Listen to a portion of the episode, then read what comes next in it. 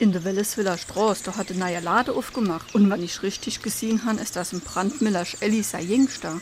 Aha. Und was verkauft der dort? Ach, so genau habe ich es gar nicht gesehen. Irgendetwas mit Computer und so Zeug. Aber das ist doch der, wo vorher schon ein Fitnessstudio und die Kneipe an der Eck, wo die Fahrschule ist, gehabt hat. Genau der, mit dem es Elli immer angeht, wie tut voll Micke und der mit einem Ding nom an der Bade geht. SR3. Warum wir so reden. Wie man schwätze.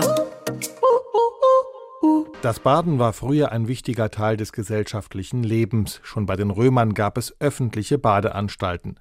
Aus diesem Badewesen haben sich viele Redensarten bis heute gehalten. Jemandem inheize. Oder beispielsweise Etwas ausbaden misse. von Baden gehen ist die Rede, wenn man im wirtschaftlichen Sinn Schiffbruch erleidet. Diese Redewendung kommt wohl aus einer Geschichte von Till Eulenspiegel, der auf einem Seil über die Saale balancieren wollte, aber in den Fluss fiel, weil das Seil durchgeschnitten wurde.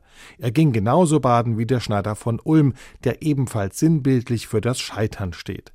Wie eng einige Redensarten inhaltlich zusammenliegen, sieht man daran, dass Menschen, denen das Wasser bis zum Hals steht, bald auch ins Schwimmen kommen und nicht selten danach auch baden gehen.